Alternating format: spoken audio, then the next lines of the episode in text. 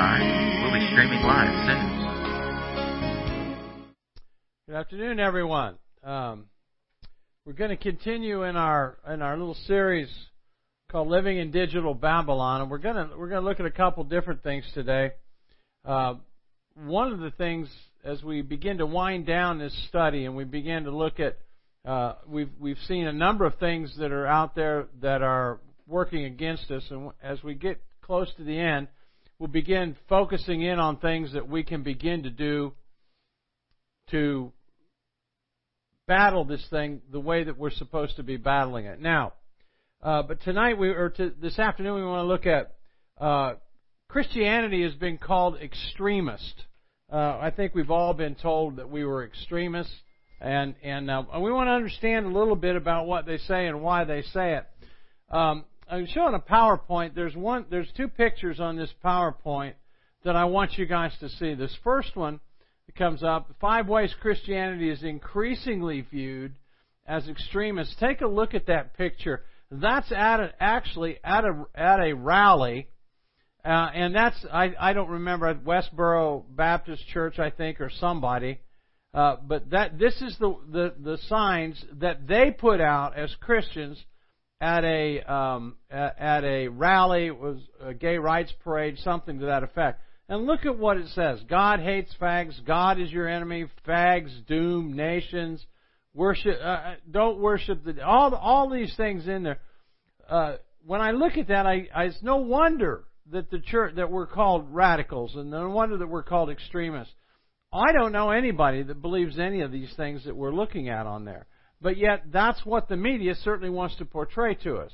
Now, um, let's talk a little bit. We're going to talk a little bit about George Barna today. Um, society as a whole, let me pull this over here. Society is undergoing a change of mind about the way religion and people of faith interact in public life. Um, there are intensifying perception that faith is a root of a vast number of societal ills. Um, and we want to pursue that and, and, and and understand where it's coming from. Uh, though it remains the nation's most dominant religion, Christianity faces significant headwinds in the court of public opinion. Um, decades old trend that Christianity is irrelevant is increasingly giving way to the notion that Christianity is bad for society. So one of the things we find out is that not only is the prevailing attitude that Christianity is irrelevant, but that it's now bad for society society is toxic because of what we see as uh, what we experience as believers. Now, there's nothing unusual about society getting against um, believers. I mean, that's we've seen that go back to Jesus. That we know that's going to happen, but there's no sense shooting ourselves in the foot and causing more issues that aren't Christ-like. That's what we have to deal with. We want to talk about a couple of those here. Um, a new major study conducted by the Barna Group, and we're going to talk about them in, in a little bit, and explored in the new book Good Faith, authored by George Barna's president, uh, David Kinnaman, examines societal concepts and perceptions of faith in Christianity. We're going to be talking about that book. We have that book, uh, and it's one of the books that we want to look at, but we want to kind of set the scene a little bit. So not only do we see the bad things that are happening, but we can see the perception that we're uh, looked at. In other words, the way people see us, and, and how do we combat that? Now, uh, there's five facts that explain this specific reality. One of them, uh, the first one is adults and especially non-believers are concerned about religious extremism. Well, where did that come from? Um, at, at, the time this this uh, uh, study was done, if you if you can remember in San Bernardino, uh, California, we had a guy went in and killed a bunch of people in in um, uh, in a McDonald's restaurant. I think it was 21 people were killed, and um, uh, that was concern. And there there was a, a an incident in Paris where I believe that, that the gentleman was uh, a terrorist took a truck and drove along the sidewalk and killed a bunch of pedestrians and and so forth. And uh, one was an Islamic terrorist. The other one, um, they they just associated as Christian and said that it's religion that's causing this kind of a problem. Um, And there's a backlash against that type of extremism, as well there should be. However, um, we looked at some of the numbers. A strong majority of adults believe religiously extreme is a threat to society, and three quarters of all Americans and nine out of ten Americans with no faith agree with that statement. Now, listen to the statement: religious, religiously extremism is a threat to society. So, religious extremism is a threat to society.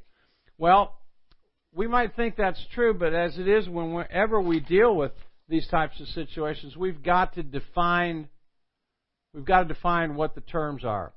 Um, this perception is firmly established among the nation's non-Christians. A full 45% of atheist, agnostic, and religiously unaffiliated America agree with the statement that Christianity is extremist.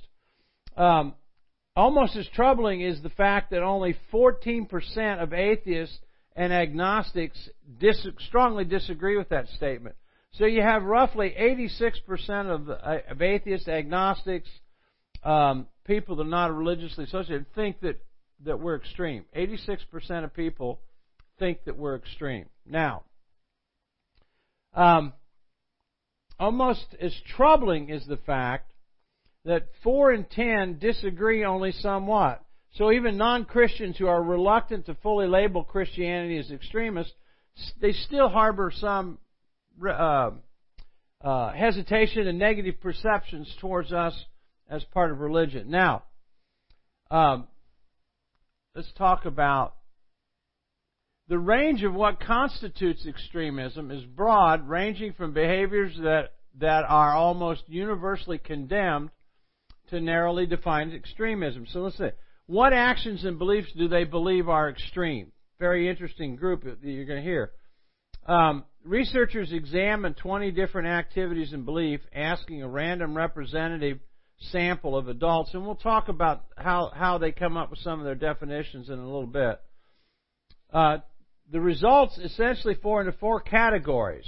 Now, those categories, category one, uh, included in those actions widely considered to be extreme by at least four and five adults. So 80% of people believe this is extreme. This involved using religion to justify violence, refusing standard medical care for children, and refusing to serve a customer whose lifestyle conflicts with their beliefs. For the most part, these three elements were viewed as extreme by almost all demographic uh, segments of fine. Now look at those three things. Um, using religion to justify violence. I would agree. That's extreme. I can't think of a situation where that uh, where that isn't extreme. Christianity doesn't call for that. Now people have used it for that, but that's extreme. Now, but what about the other two? Refusing standard medical care for children and refusing to serve a customer whose lifestyle differ, dif, differs with their belief. Those are two items that are open for discussion, and there should be a good discussion about them.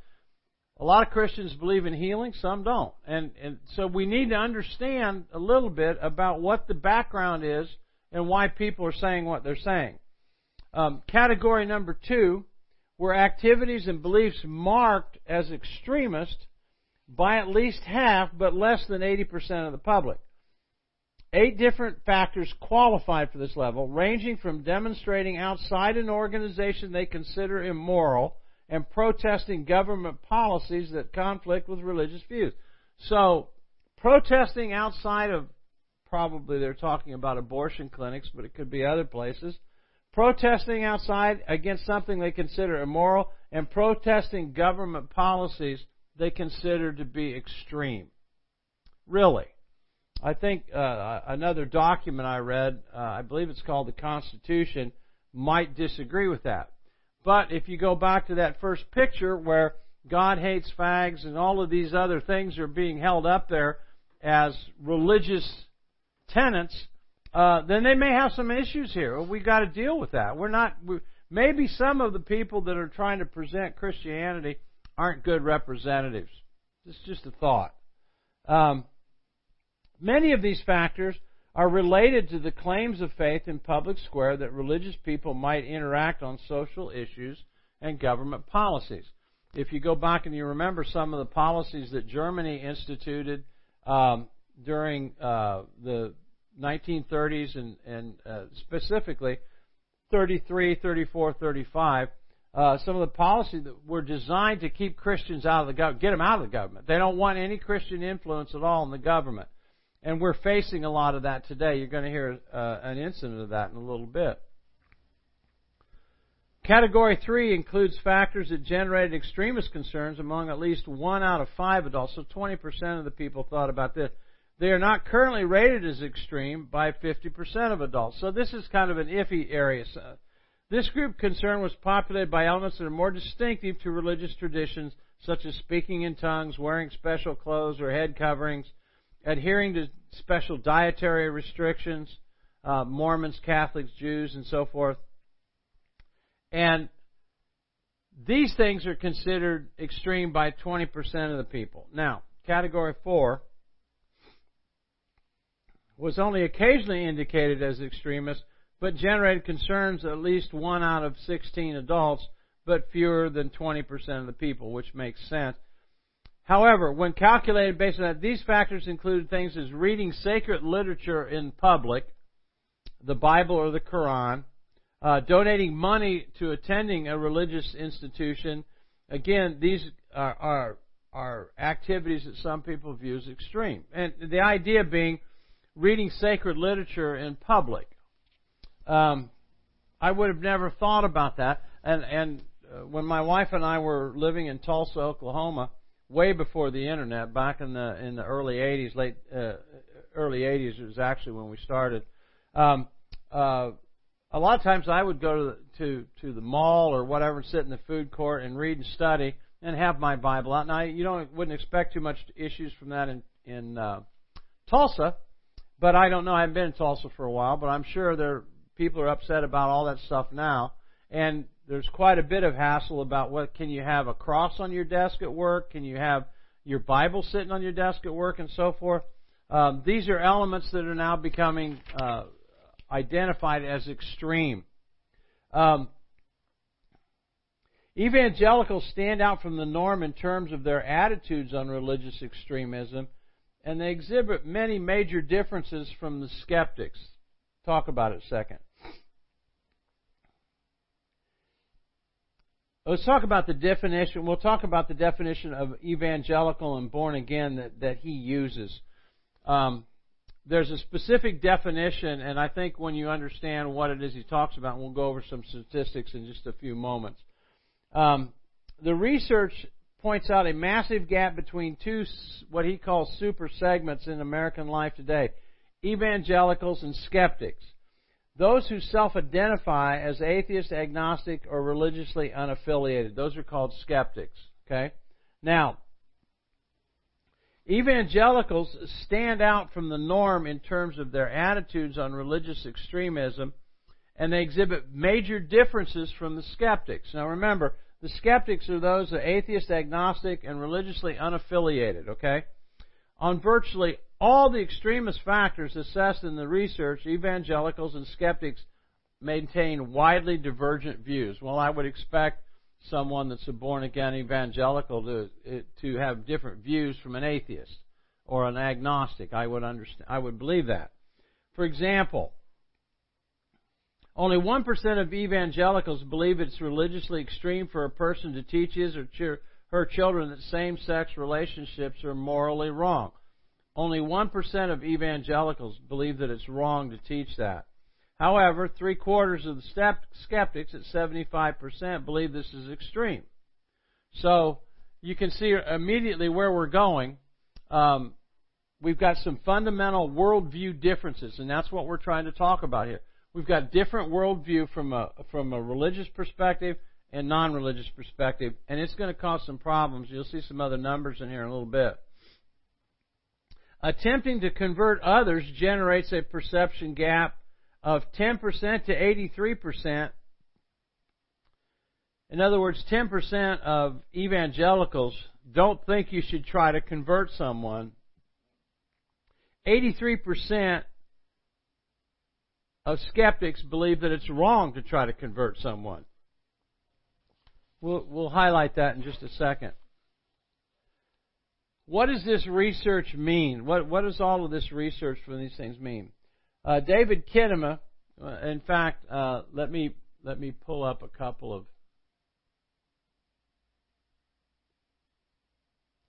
David Kinnaman, who's the president of the Barna Research Group now, um,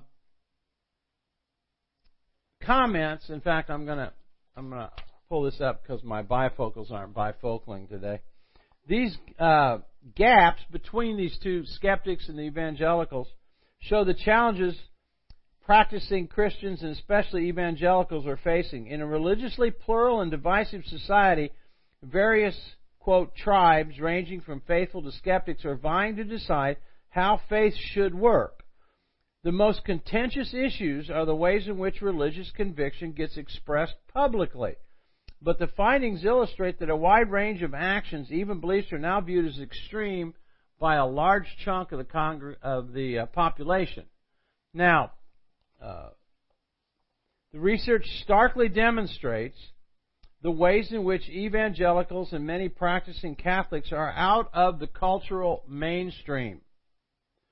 In fact, skeptics and religiously unaffiliated are now much closer to the cultural norm than our religious conservatives. In other words, the secular point of view, which says faith should be kept out of the public domain, is much closer now to the mainstream U.S. thinking. Now, um, this is something we're going to have to deal with, uh, and, and as I was teaching uh, uh, a later session, or an earlier session last night in a different class, um, we've got some issues, and, and I think it can be best described. Take the homosexual genie. That genie's not going back in the bottle. Um, uh, abortion genie, you know, that genie's not going back in the bottle. We're not going to win those culture wars. We need to address, we need to try to adjust our thinking to a society where those kind of things are no longer um, uh, uh, objective to most people. We have to deal with society that we're placed in, and that's two of the things that came up. This fact explains why many millions of devout Christians are experiencing frustration and concern. They're feeling out of step with social norms and the cultural momentum that is significantly felt when it comes to social views, such as evangelicals' convictions on same sex relationships. Okay, listen to this again.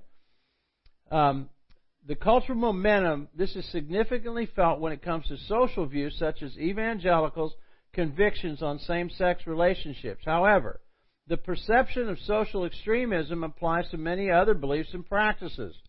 We're going to learn about that as we we'll, we'll study the book Good Faith. We'll we'll bring some of the things in. But I want to I want to I want to read to you now, and I want to pull up another picture. Just a second. If you could switch that over, I'll talk to my administrative assistant here.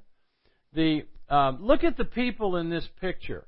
Okay, uh, can you see the, can can you see here that they're not real happy about what's going on, and uh, the torches, you know that that's what they would like to do to many of the things we're talking about. I, I like the, the the guy in the front, right in the middle, right above Rick Bonfim's uh, name as I'm looking at the at the screen there, uh, right above the R in Rick's name. That guy's angry. And if you begin to look back, you see all of these people are angry. Well, what are they angry about? Well, they're angry about what they believe are the standards that we're trying to push on society. Now, um, I'm going to read to you a, um, an event that happened not too long ago, um, and I'll just read the, the, the story. The names are changed to protect the innocent. While those who oppose biblical standards claim to promote tolerance, they continually attack those who hold the values they disagree with. Christians are a favorite target of their hatred. Look at one disgraceful attack on a pastor. Uh, our enemy caters to those who oppose Christianity while routinely routinely attacking Christians. Now listen to this. And they proved that at the start of a recent legislative session. State Delegate Michael Wiebert invited Speaker Reverend, Reverend Dr. Robert M. Grant Jr. to start the session with a prayer where he urged legislators to stand up for the unborn and traditional family. So here's his prayer. I pray that we do not provoke God's anger by making laws that can destroy the fabric of this great state and our wonderful country. God is love, God is merciful, God is holy, God is also judgment. Please do not provoke His anger and bring, bring wrath upon this state by what you create as law. Biblical history is very clear. His wrath upon the earth is well documented. We are not exempt. We are not exempt. If He does not grant us mercy for the atrocities that are being done, we will eventually encounter the judgment of Almighty God, and may the Lord have mercy upon us all. Many in the legislature assembly got clearly uncomfortable at this point, but quickly became angry on the next line in his prayer.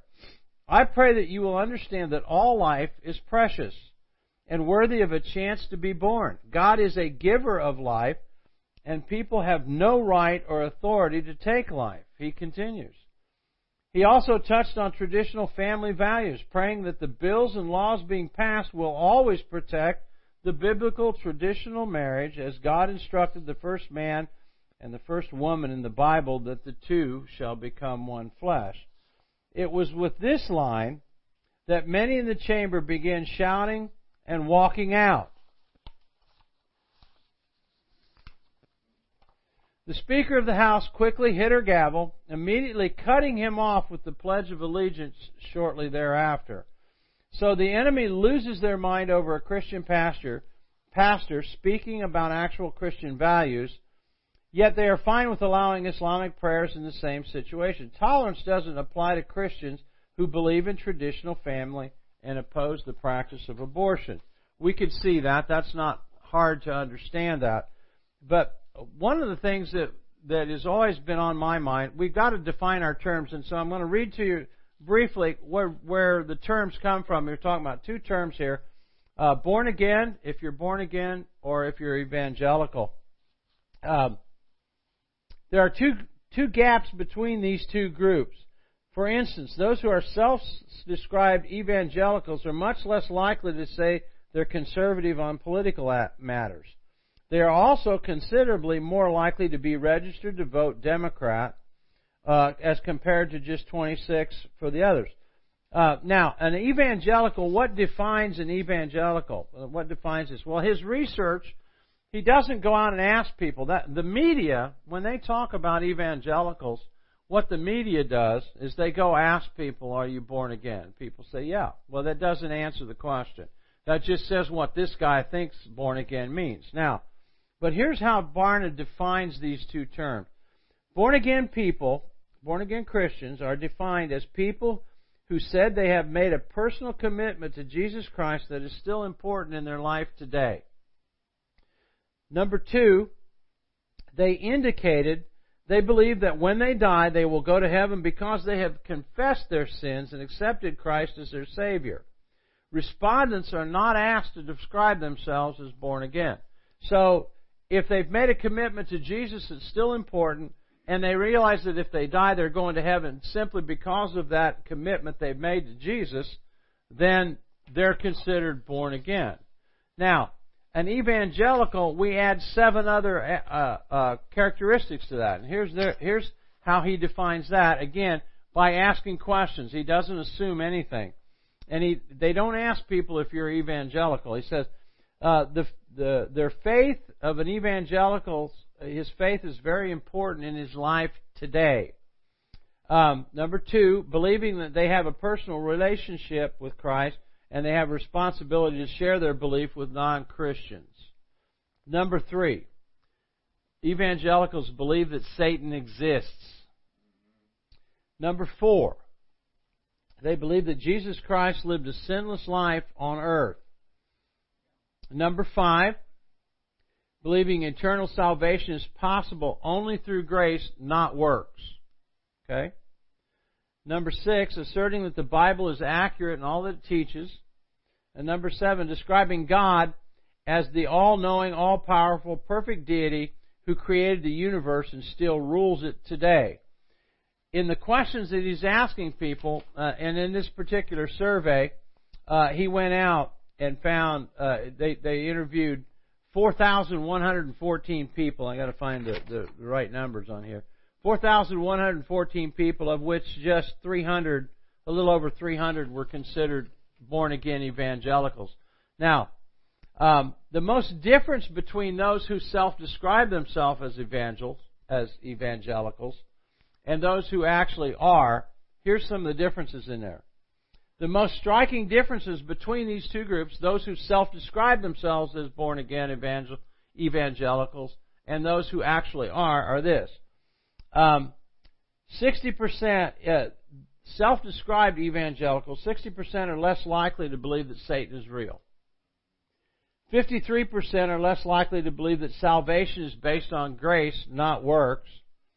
46% are less likely to say they have personal relationship and a responsibility to share their beliefs with others. 42% are less likely to list their faith in God as a top priority in their life. 38% are less likely to believe that Jesus Christ lived a sinless life on earth. And 27% are less likely to contend that the Bible is totally accurate in all its teachings. 23% are less likely to say life has been transformed by their faith. So, as you can see, uh, self-described evangelicals are missing biblical points. Um, I, I, it stuns me, and I mean, I even if I'm just asking the question um, that Satan is not real and that salvation is based on works. Um, there's no there's no possible reading of the New Testament that you could get that, but that's what they come up with.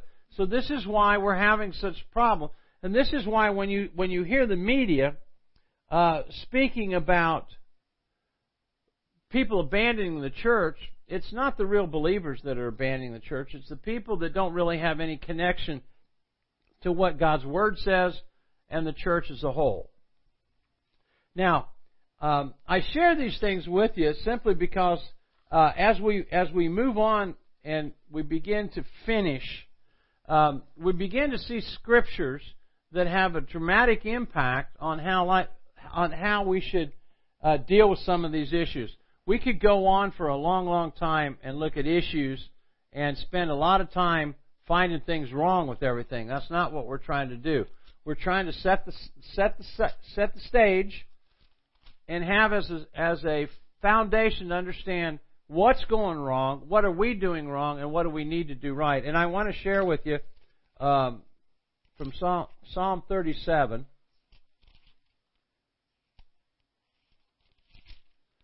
Psalm 37, verse 34. It's a great point to get us going in the right direction. How do we do this? You remember the the the, the Psalm 11:3 said, "What do the found what do the righteous do when the foundations are destroyed?" When the foundations are destroyed, what do the righteous do? Let's look at Psalm 37:34 as, as a start. Wait for the Lord and keep his way, and he will exalt you to inherit the land, and when the wicked are eliminated, you will see it. Now, that's from the New American Standard. I, I can't recommend enough that you read it in the New Living Translation or the uh, Passion Translation. Um, we need to wait for the Lord, and you know, His word was valid in our in our um, alcoholic and drug rehab uh, classes that we teach at Fresh Wind at ministry one of the things that we come up with, we talk to the guys, you know, do you believe John 3:16 and they can quote it yes for God so loved the world that he gave his only begotten son and so forth and so on. Do you believe that? Yes we believe why do you believe well Jesus said it. Well you know scriptures say Jesus said a lot of other things and they're just as true as that. We need to believe them and walk in them just as well. If we have faith Hebrews 13:8 tells us Jesus is the same today yesterday and for forever we can count on him. He's not going to change. He's not going to, he's not going to cut and run. So if we can count on him there, then we need to go back and look at the scriptures and say, when he says something like this, instead of getting all bent out of shape, we can trust him and rely on him to do exactly what he said he would do. Um, I would also encourage you to read Colossians chapter 4, verse 5. Read that from the New Living Translation. Um, so uh, today just kind of gives you a little uh, uh, overview of, of the, the societal changes that we need to make. I'm going to pray, and the next time we get into, we'll begin moving in the direction of what the Scriptures tell us to do to begin to deal with these things. Father, we thank you for this time. We ask you to bless it. We ask you to anoint this time, Father, and help us to hear you clearly in Jesus' name. Amen. See you next time.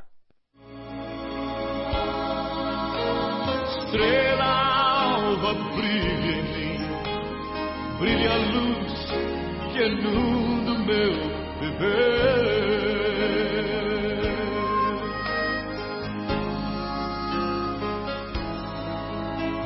Estrela alva brilha em mim, brilha a luz que inunda